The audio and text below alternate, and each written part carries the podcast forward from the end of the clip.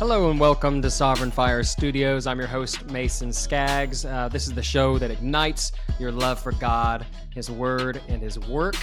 And I just wanted to share a little treat with you in the off week. We release regular episodes every other Wednesday, but in this off week, I wanted to give you a taste of a Patreon subscribers only show called War Stories.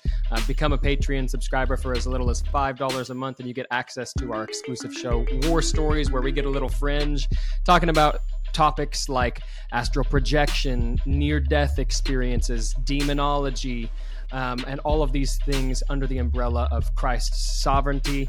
And uh, we get to talk about the spiritual gifts and things like that. We'll bring those topics into the normal show, but um, subscribers get early access on Patreon, and uh, there's exclusive content there. So I wanted to give you a taste. I hope you enjoy.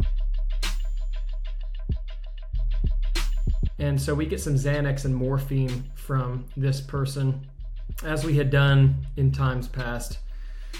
We go get it, we pop some, we like break up the stuff we have. We, I mean, we had dozens uh, of both morphine and Xanax bars. So um, I pop mine, right? I'm trying to be sparing. I just want to be high. I'm not trying to like die, you know? So uh, my friend, he accidentally took some of my Xanax. And I remember telling him, hey bro, I had this many, you took some of mine. And it was it was not like it was no big deal. He took like three or four bars along with many milligrams of morphine. Okay, so time starts to melt and we all black out, but I'm still operating.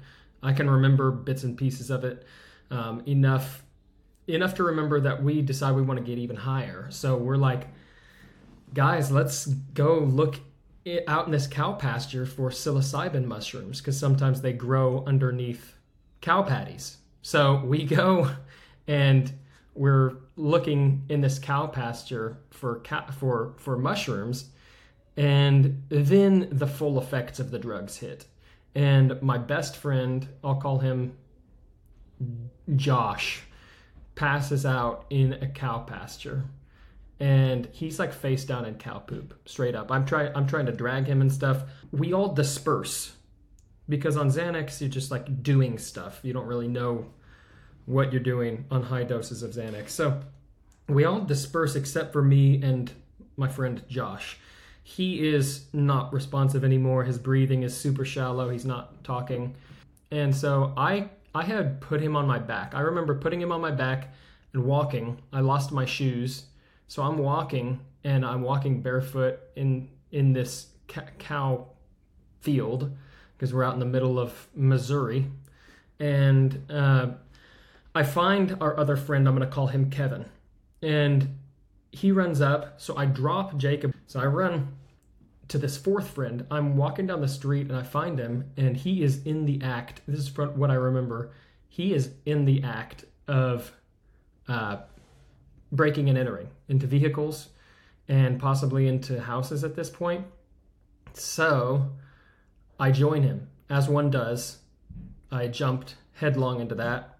Um, this reminds me of Job twenty-four, sixteen through seventeen, and all over the Proverbs and even some places in the Psalms, it talks about people who lie in wait for blood. I mean, I just had wickedness. I wanted to do whatever I wanted to do. I, I didn't care who I was stealing from or who I was hurting. In the midst of it, um, in Job, it says, in Job twenty-four, sixteen through seventeen, it says, in the dark, they dig through houses. It's talking about the wicked person.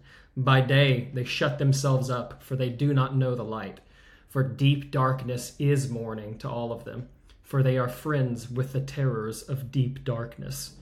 And this was my early teenage years, but I, I was well acquainted with Uh, depravity and with wickedness. I meet this this other friend, we'll call him Zach, and he's already digging through, pilfering through stuff. So I join him. I remember bits and pieces at this point. Um, I remember we were enter, entering cars, digging through cars, breaking into houses. Walk. I remember walking into like a screen door of a house um, in the dark. And I remember glass breaking at some point. I don't know if someone was shooting at us, and that's when the cops got called.